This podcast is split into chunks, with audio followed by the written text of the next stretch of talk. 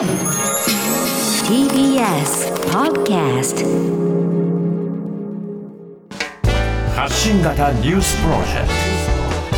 ト。荻上チキ。セッション。性的マイノリティの子を持つ親が差別禁止を要望。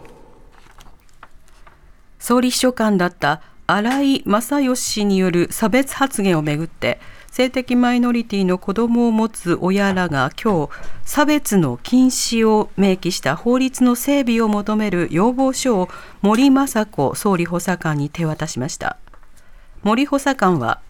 国会の議論を見守るとの政府のこれまでの見解以上の発言はなかったということですが希望を持って安全に暮らせる社会が必要との訴えに対し涙を流す場面もあったとのことです。要望を行った松岡聖子さんは記者から法制化について議連任せになっていて政府が積極的に動かない点について問われ差別をやめようという幼稚園で習うようなことをなぜ国が言わないのかと強調しました。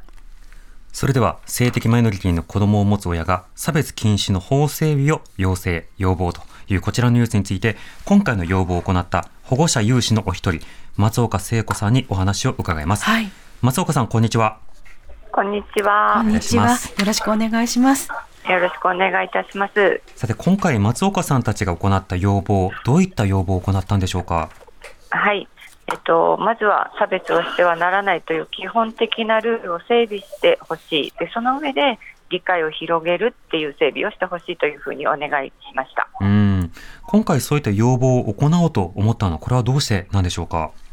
えっと、新井元首相秘書官のあの差別発言は皆さんご存知なんですけれども、はいその前にですね愛知県議会の議員の方の差別発言が実は愛知県の方で2回ほどありまして、うんすでにもう私、名古屋市なんですけれども、はい。私の周りにいるその当事者の子たちはかなりもう精神的に追い詰められていて、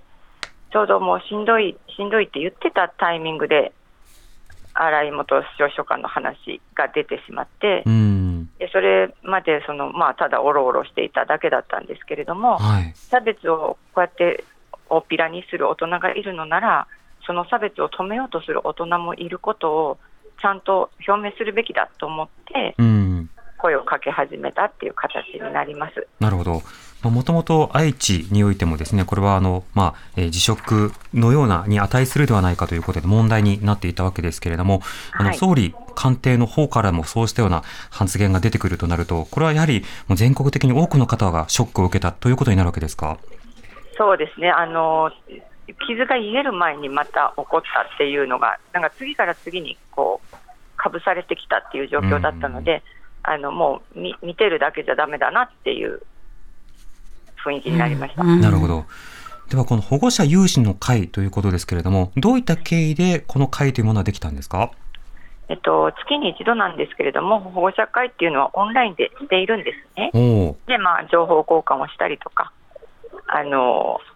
そういう場を設けてるんですけれども、うんその中で、ちょっと今回のことは辛すぎるよねって、私はこうやってあの署名とか集めて動いた方がいいと思うんだよねって言ったときに、もうそう、やろうやろうっていう感じうにん。なってきました。うん、なるほど。その要望の中身、まああの、まずは差別の禁止があって、そして理解の増進という、まあ、そうした要望ですけれども、これ実際に政府側に渡しに行く、えその反応というのはいかがでしたか？えっと、反応はですね、あの森雅子首相補佐官にお渡ししたんですけれども、はいまあ、国会の議論を見守りますっていうお答えだったんですが、うん。でもあの同じ親という立場で、まあ、とても共感していただいたと思っています。はい。うん。これあの、国会に委ねるという発言はしばしば政府側から聞かれる答弁ではあります。この点についてはいかがでしょうか、そうですねあの、まあ、立場的にそこまで難しいことを私本人、私自身がわからないんですけれども、うん。あのまあ、少しずついろんな角度からいろんな人が動いていることは掴んでいますので、ええあの上手にコネクトしながらつながっていけばいいなっていうふうに思っています。うん。具体的に話せる範囲で森補佐官とどういったお話をしたのか、こちらいかがでしょうか？あはいえっと、そうですねあの、今回のメッセージ、たくさんいただいているんですけれども、その中で、まあ、オープンにしてもいいよっていう声もたくさんいただいていて、うん。それが親だけではなくて、結構、教職員の方とか、はい。あとは医療現場の方からのメッセージも来たんですね。うんそ。れを2つほどあの代読させていただきました。ああ、なるほど。それやっぱり政治にこういったことを伝えてほしいという声だったんですか？そうですね、一つを言えば、その、あえて親からのメッセージではなくて、あのおばっていう立場の方からのメッセージだと、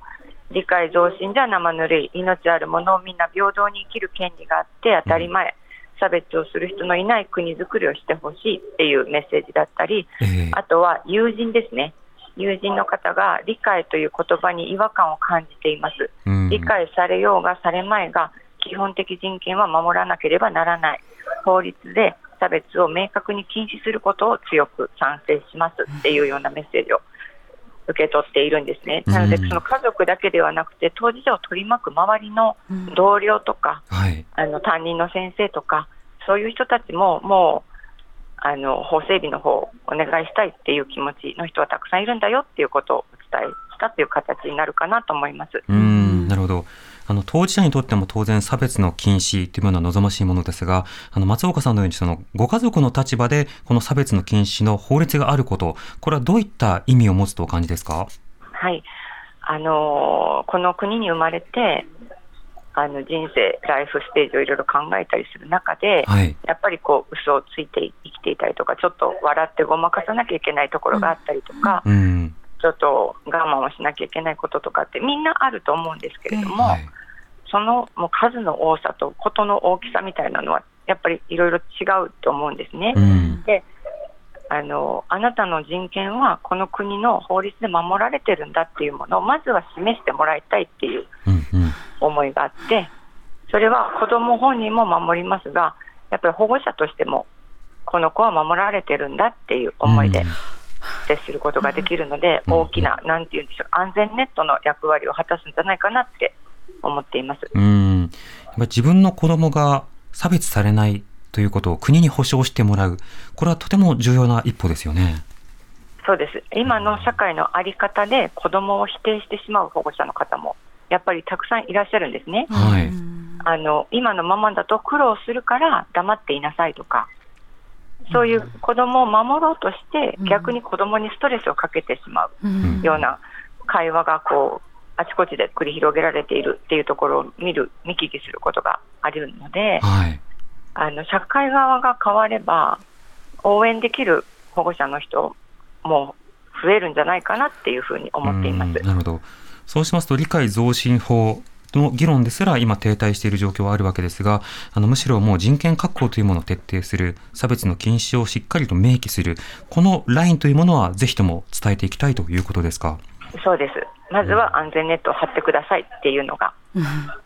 目標ですね。うん。命と尊厳と、そして権利を守る。このことが重要だと思います。松岡さん、ありがとうございました。